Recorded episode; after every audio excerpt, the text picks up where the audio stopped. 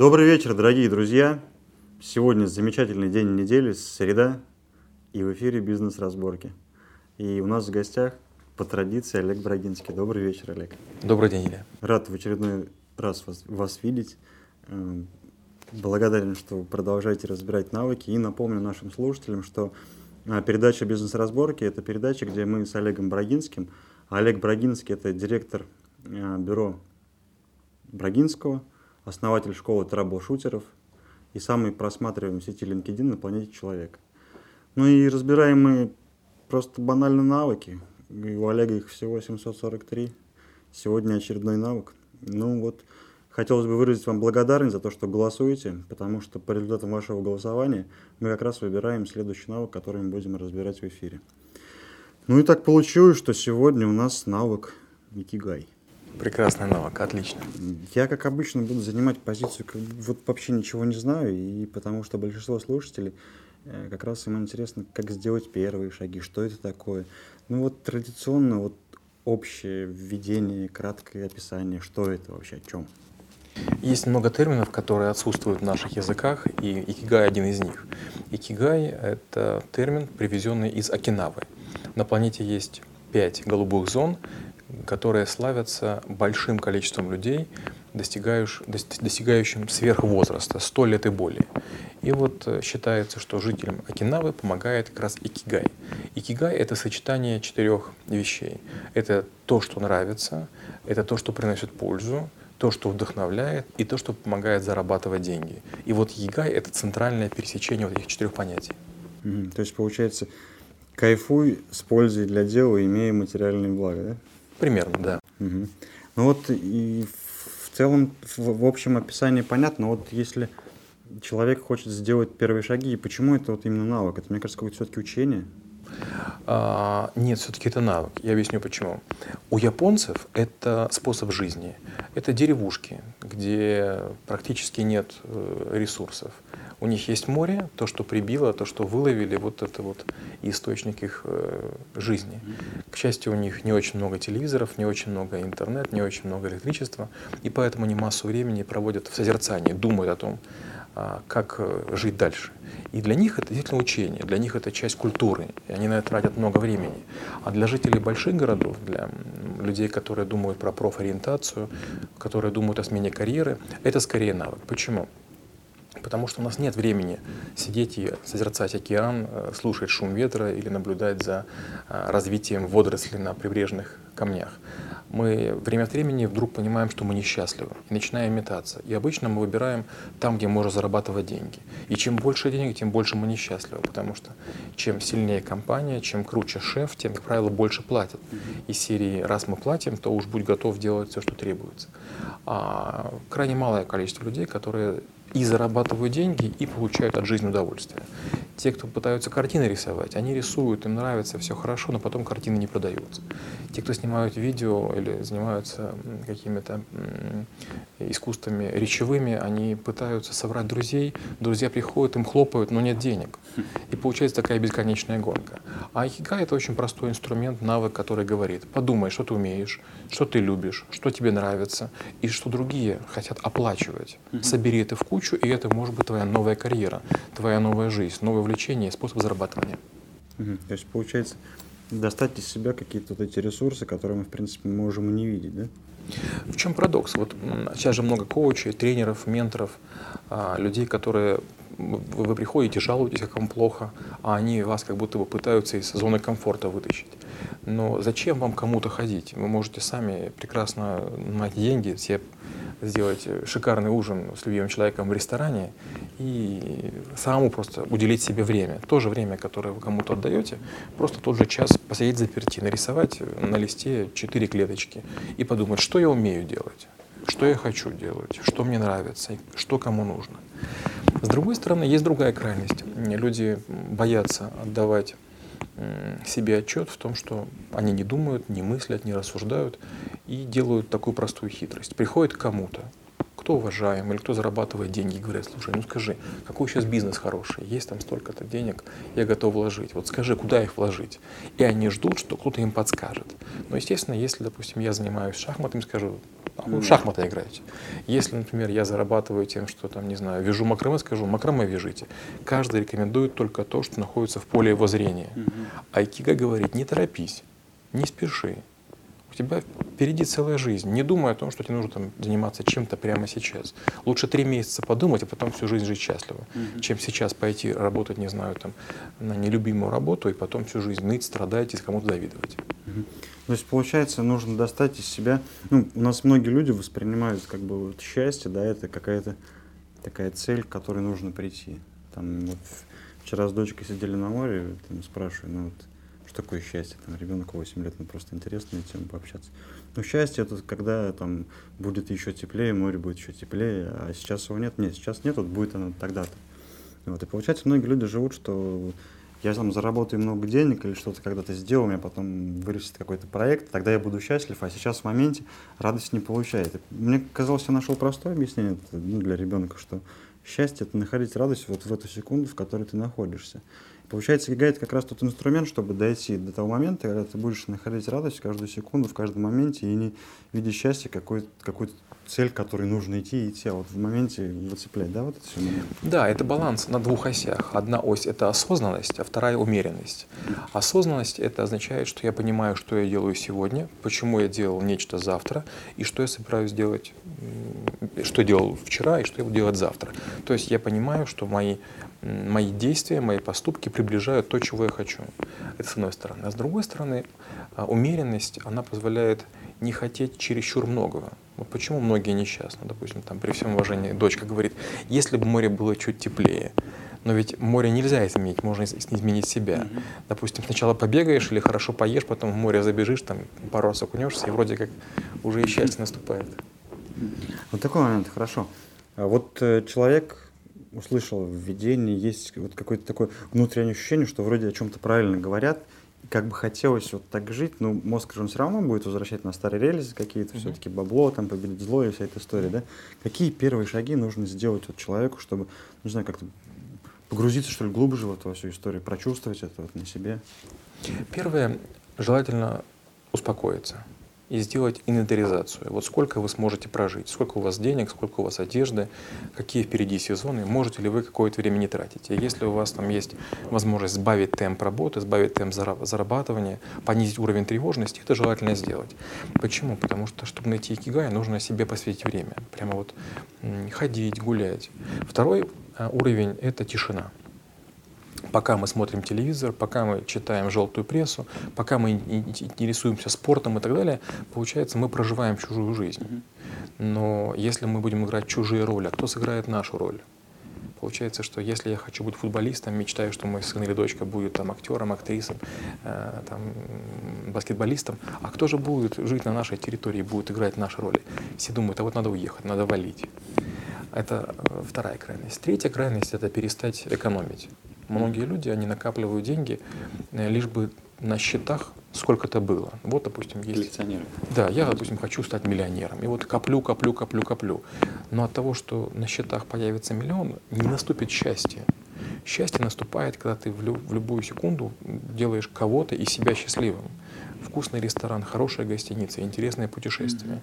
Mm-hmm. Деньги — это, к сожалению, мертвый груз. Мало того, что на них действует инфляция, мало того, что они нас очерствляют, гонка за ними бесконечна. Я не знаю людей, которым бы хватало денег. То есть любым мультимиллиардерам им всегда не хватает денег. Некая иллюзия такая, да, вот обмен, обмена товаром или чем-то mm-hmm. на низком уровне получается, да, история?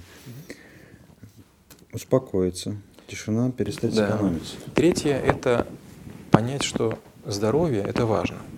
Вот часто нам говорят взрослые люди, там, вот тебе счастье и здоровье. И мы начинаем понимать только, когда начинаются проблемы там, со спиной, с головой, там, с рукой, с ногой, или, там, не дай бог, попав в больницу. Почти все, кто надевает первый раз гипс, говорят, боже мой, а я же мог погибнуть, а жизнь могла кончиться. Как же без меня будут тут все? А зачем все, что я делаю, вообще для кого-то? А, поэтому здоровье. И здоровье состоит из нескольких частей. Первое — это понять, что, в общем-то, тело наше, оно мощное, сильное, но дряхлеет.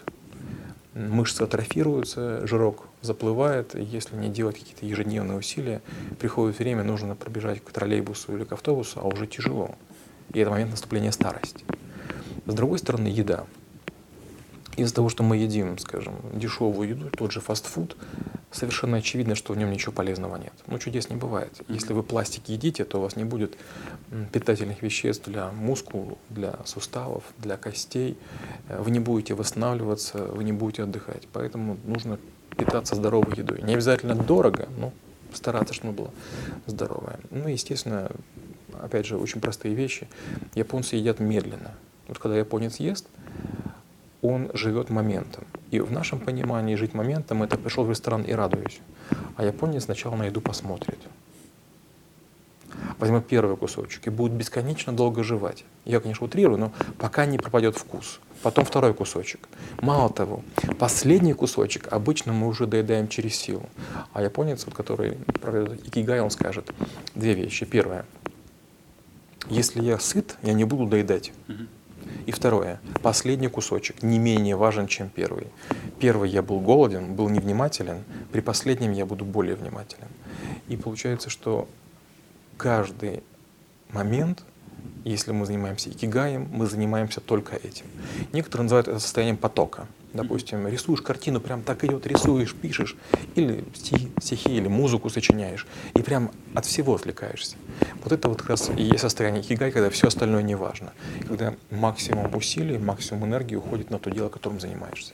То есть получается, если человек, не знаю, там наемный сотрудник, он может просто в своей работе найти вот эти моменты радости, да, если, ну, и понять сначала, надо ли тебе это делать, да, если mm-hmm. надо, то просто искать эти моменты радости и не ждать как- какого-то эффекта после, а в моменте находиться. Если нет, просто нужно как раз подумать вот про еду, да, это получается чувство меры, осознанность, да, что mm-hmm. вот мера у меня есть, и осознанность, что первое, что последнее тоже происходит, когда такой да.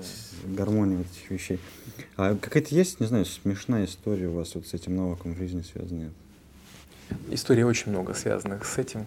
Ну, во-первых, э, как только начали говорить про икигай, к японцам начали идти паломники. И для многих японцев икигаем стал рассказывать об икигае. Это икигай второго порядка. Это, это еще ничего. Еще есть, появилась такая смешная штука, уже в Америке есть, немножко в Европе, так называемая икигай-терапия. Когда вы приходите и за деньги можете попробовать лепить какую-то гончарную штуку или музыку сочинять. То есть вы как будто бы с великим человеком чего-то делаете. Опять же, сюда же можно вспомнить и караоке. А, мало кто об этом задумывается, но часто, когда люди в караоке поют, где-нибудь в темном углу сидит специальный человек, который напевает и дает ритм. И если этого человека не будет, наше караоке будет ужасным. То есть икигай этого человека делать так, чтобы нам нравилось наше, наше пение. То есть уже икигай есть третьего, четвертого, пятого порядка. Много смешных историй по этому поводу. Трансформация такая пошла, да? Да, да. Уже пошла индустриализация этого понятия, к сожалению. Ну, это как обычно, если начинает пользоваться популярностью, пытаются это монетизировать, а если встает на коммерческий рельс, как бы основа тогда суть теряется. Uh-huh. Вот человеку в нашей жизни, ну, вот шаги он первые делает, какие вот есть, не знаю, хитрости, может быть, в этом навыке? Хитростей много. А одна из хитростей — это постоянно себя самодиагностировать. А вот то, что сейчас я делаю, мне нравится, а вот я сейчас чувствую удовольствие, или я разгневан. Если разгневан, то почему? Нравится ли то, что я делаю другим людям? Если не нравится, то из-за чего? Что им мешает? То есть мало того, быть самому в состоянии кигая — это сложная задача. А еще найти кигай в отношениях с другими. Например, если мне нравится гончарное искусство, вам, нрав- вам нравится математика, и мы вроде бы друзья, и если мы не найдем ничего общего, у нас не будет кигая. А икигай, он э, любит в себя вбирать все больше и большее количество. Незрядная составляющих — это то, что людям нужно. То есть очень важно не просто делать какой-то продукт, не знаю, какой-то программу, мобильное приложение или книгу, а чтобы это кому-то было полезно. Ведь сейчас, допустим, считается, что 55% пользователей сети — это потенциальные писатели, а вот читателей нет. То есть каждый считает нужным написать свою историю. Как он спас бездомного щенка, как он там бобру помог перейти через, не знаю, там тонкий лед. Вопрос, а кто это читает? Оказывается, что никто. И получается, что говорить мы хотим, а слушать мы не хотим. И иногда люди думают, боже мой, а как мне зарабатывать деньги? У американцев все просто. У них есть психотерапевты, которые вас за деньги выслушают. А у японцев есть такой икигай, это когда вы можете прийти к человеку и с ним поругаться вместо жены или вместо мужа. То есть вы ни слова не говоря платите деньги, начинает щелкать, щелкать таймер, и вы с ним как говорите, как с начальником, как с мужем, как с женой. Говорите все, что хотите, выливаете любую грязь, потом спасибо говорите, извиняетесь, время заканчивается, вы уходите. Ну, получается, первая у нас хитрость самодиагностика, да? Угу. Еще? Вторая хитрость. А, вот для того, чтобы достичь состояния икигай, нужно еще не входить в конфликт с другими. Например, вы собираете марки, и я собираю марки. Но если марок мало, у нас с вами заранее возникает конфликт. И икигай будет невозможен, потому что мы друг другу мешаем. И наша важная задача — это договориться, чего вы не делаете на своем конце деревни, или там города, или района, и чего я не делаю. На своем конце деревни никого не трогаю, вы на своем. Да, потому что в нашей культуре считается как конкуренция всех рассудит. Японцы говорят, ребята, ну зачем вы тратите много энергии? А, у, опять же, у китайцев есть такая поговорка, не знаю, есть ли у японцев. Если дерутся два тигра, выигрывает наблюдающий. Потому что эти тигры каждый день становятся слабее. Да, поэтому следующая хитрость — это входить в гармонию с другими, не вредить самому и не перенапрягаться по отношению к другим. Получается, вот суть конфликта основа — это некая зависть, что ли, да? Не только зависть. Э, зависть, жадность, э, короткий горизонт планирования, стремление получить больше ресурсов, чем нужно. Ну, то есть это все на уровне все-таки, да, такого, как плотского, что ли, да? происходит конфликт. Да, и вот ограничение желаний. Вот есть, скажем, буддизм, или там говорят дзен, этот храм настолько буддистский, что его нет. Это как бы такая, может быть, слишком крайность. Но японцы говорят, представьте, что вот вы сейчас будете ночевать на холодном берегу, вам будет сыро, и под головой будет камень, вам же будет некомфортно, и будут ухо прижимать, и как-то не, не, неудобно. А теперь представьте, что вы постелите, там, не знаю, сухие водоросли, вам уже будет комфортно, то есть малейшее повышение комфорта, и вы счастливы. Но жители городов находятся под прессингом. Почему? Mm-hmm. Потому что мы друг другу показываем часы, костюмы, платья, броши, э, сумочки, очки, автомобили, и получается, мы находимся в постоянной гонке. Но глобально говоря, когда вы в автомобиле сидите, вы же не видите, какой он снаружи. То, что вы сидите в шикарном джипе, что там в какой-то маленькой машинке, глобально не очень хорошо. Мало того, очень часто маленькую машинку запарковать невозможно.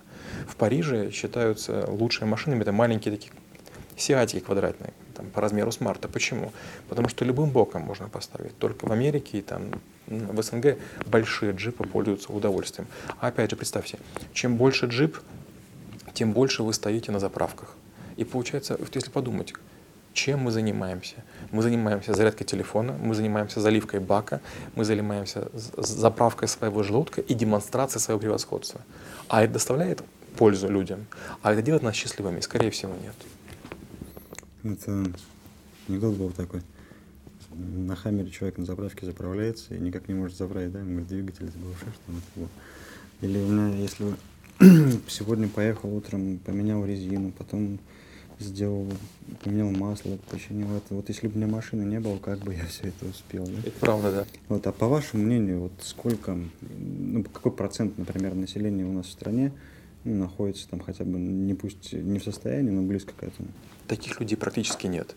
Обычно это везунчики. Им каким-то образом повезло начать зарабатывать деньги на любимом деле, и поэтому они находятся в состоянии кайфа. Но это скорее исключение, потому что мало кто из нас об этом думает. Представьте, в нашем языке такого даже понятия нет. А если понятия нет, то мы не можем выразить его. Например, вот, э, может быть, у нас будет какой-нибудь подкаст, есть такой скандинавский термин, называется хюге. Хюге обозначает создание комфорта из малого. Это когда вы можете зажечь свечу или там пригасить свет или там укрыться пледом. Ну, я утрирую, там чуть сложнее механика. Но вы можете в любую секунду себя почувствовать удобно, комфортно и уютно. Опять же, в нашем языке такого нет, поэтому это не можем думать. Или, скажем, у японцев есть термин, обозначающий а, переутомление на работе. У нас такого нет, у нас наоборот, работа не волк и, там, и так далее. А вот э, как вы думаете, как происходит, не знаю, вот момент, когда человек ну, начинает осознавать это? Это вот какие факторы могут повлиять? Человек будет осознавать, когда его от матрицы выключают. Если вы работаете в какой-то компании или в своем бизнесе, вы каждый день должны заниматься очень простыми бытовыми вещами. Если вы спросите, в чем смысл жизни матери, когда у нее там ребенок или двое маленьких, она скажет, да какой смысл жизни? Их напоить, накормить, помыть попы. Mm-hmm. Это вот и они лягут спать. И для меня смысл жизни это одной там побыть кофе и телевизором, посмотреть любимый сериал, или в душе одной помыться. Вот это мое маленькое женское счастье. То же самое мужчина, который там пытается там отремонтировать какой-то там, не имея денег, мотоцикл или машину, говорит, да мне найти там винтик, болтик, гаечку, я уже буду счастлив. То есть мы пытаемся постоянно заниматься какими-то маленькими узкими вещами и не можем подняться над траншеями, там, на, на, на дроне взлететь.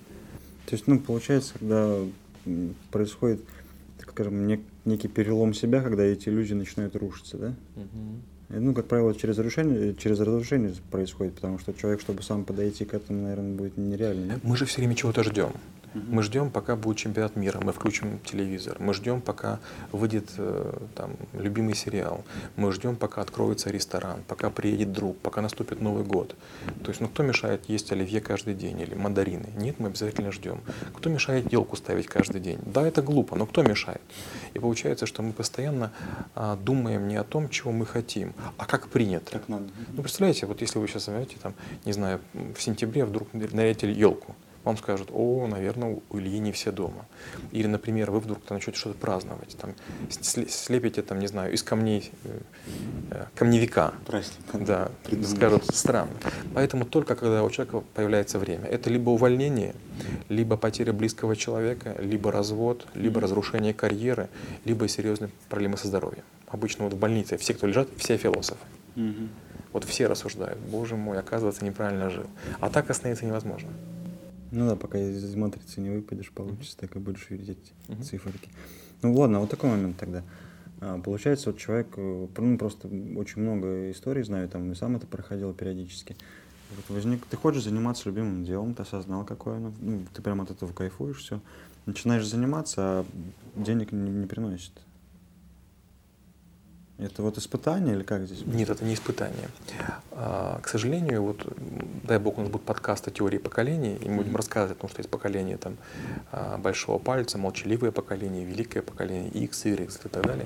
К сожалению, мы долгие годы жили, когда блага достигались легко. То есть наши родители еще страдали, а нам уже было легче. У нас появлялись цветные телевизоры, у нас появлялись радиоприемники, кассетные магнитофоны, компакт-диски и так далее. То есть прогресс шел. Мы, наверное, первое поколение, которое живет без дефицита и это нас разрушает. Mm-hmm. То есть мы начинаем хотеть нечто прямо сейчас. Обратите внимание, вы покупаете телефон, и через три месяца уже вам не, вас не радуют. Вы купили машину, их было два, две в городе, только появляется десятая, вам уже хочется следующую. То есть мы становимся на эскалатор, на траволатор, который нас тащит постоянно к очередному чему-то. И весь маркетинг, и вот все эти вывески, рекламы, слоганы, они только это говорят. Ешь колбасу, смотри там наш телевизор, пей колу, и у тебя будет праздник. То есть обещание брендов настолько заполняет нашу жизнь, что мы только об этом думаем. Как только футбольный, хоккейный или там, баскетбольный матч, все знают, кто забил и сколько очков. А кому это нужно? А будет ли это важно детям, внукам? Зачем нам это знать? Многие знают песни, не знаю, там, Баскова, Киркорова или там еще кого-то. А зачем эти слова? Или Булановой, например. Зачем эти мелодии знать? Какой от них толк? Или выходит какой-то новомодный писатель. Я думаю, что там Достоевского, Пушкина, других мало кто читает. Но наверняка там Пелевина читают все, или там Донцова.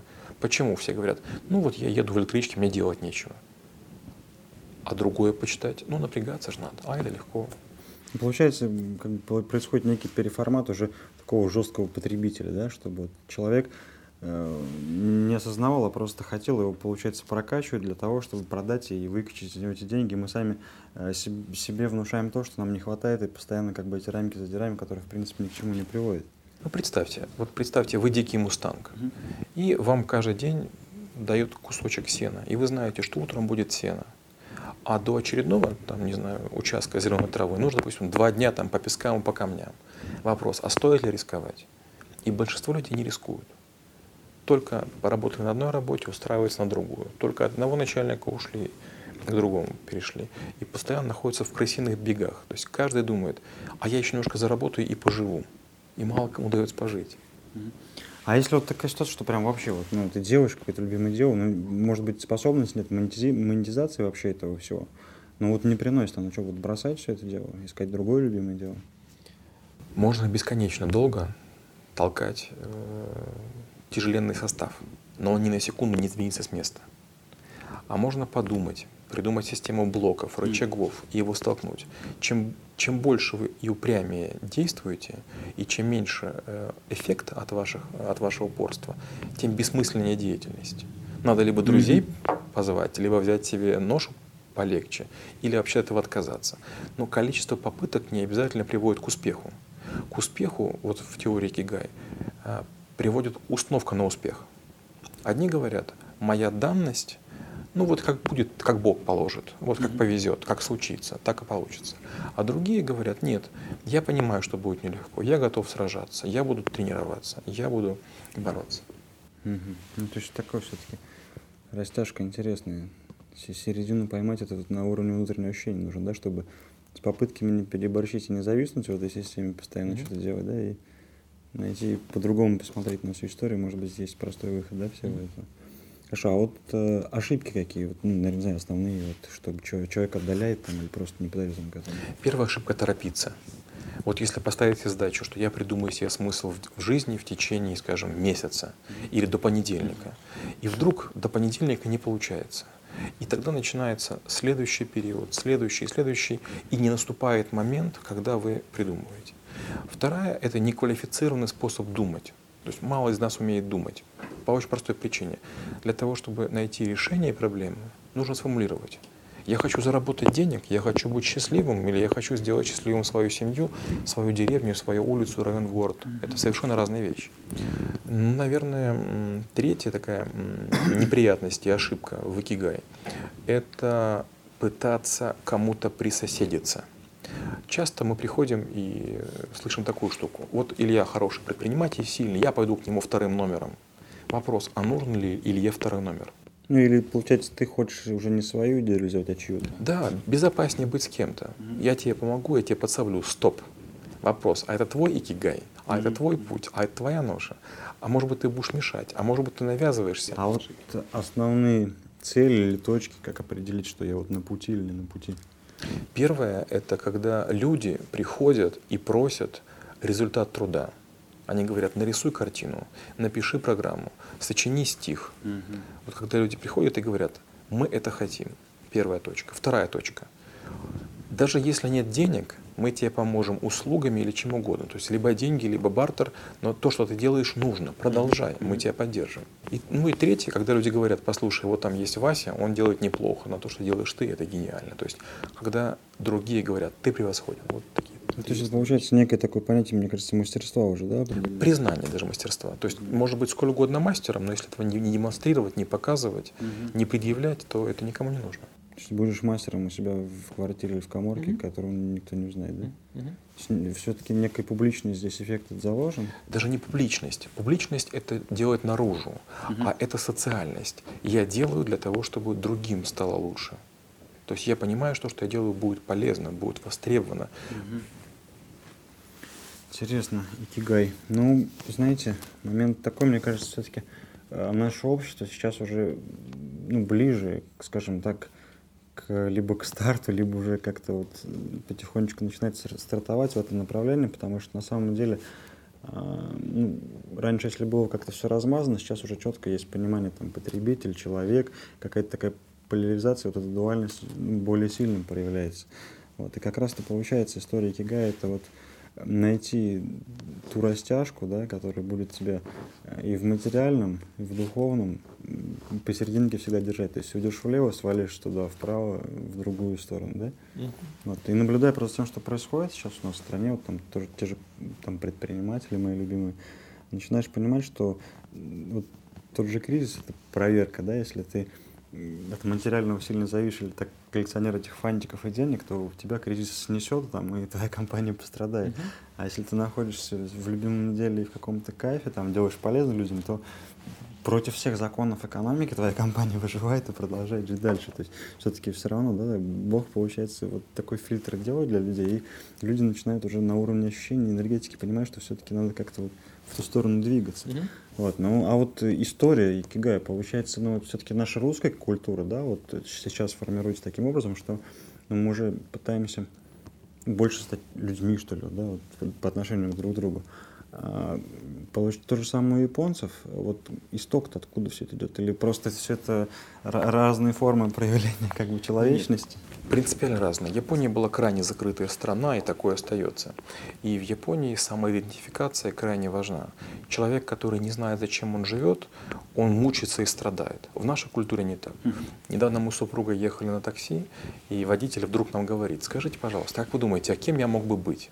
Я вот занимался вентиляцией, а теперь вот я таксист. Недавно ходил на пробы э, в кино, ну, мне кажется, я талант. Ну вот это точно не кигай, потому что если вот так бросаться в совершенно разные участки mm-hmm. и верить тому, что тебе говорят, а ведь часто говорят, ты талант только потому, что тебя поддержать. Ну все ужасно, но ты талант. Тем более самые близкие, они же не могут тебя огорчить. Да, конечно. Поэтому в нашей культуре икигай э, вряд ли появится в чистом виде. Mm-hmm. Не нужно там влюбляться в Японию, не нужно начинать там есть рис палочками или там как-то схематически себе строить икигай. Икигай — это способность через некую призму посмотреть на то, как, как действуют другие люди. Миролюбивые крестьяне, которые живут на камнях, у которых ничего нет, они вдруг находят смысл жизни в том, что помогают друг другу. Mm-hmm. У них есть кассы взаимопомощи, у них нет потреб кредитования, у них нет а, процентов, у них нет займов, у них нет документов, у них нет э, каких-то недоверий, у них воровства нет, прекрасно живут. Вот этому, наверное, можно учиться. Наверное, тяжело делать в больших городах, но какие-то элементы можно вводить в своей компании. Раньше были ведь кассы взаимопомощи, сейчас этого нет. То есть сейчас каждый пытается нажиться на горе другого. Это капитализм, который ну, вряд ли сделает нас счастливыми.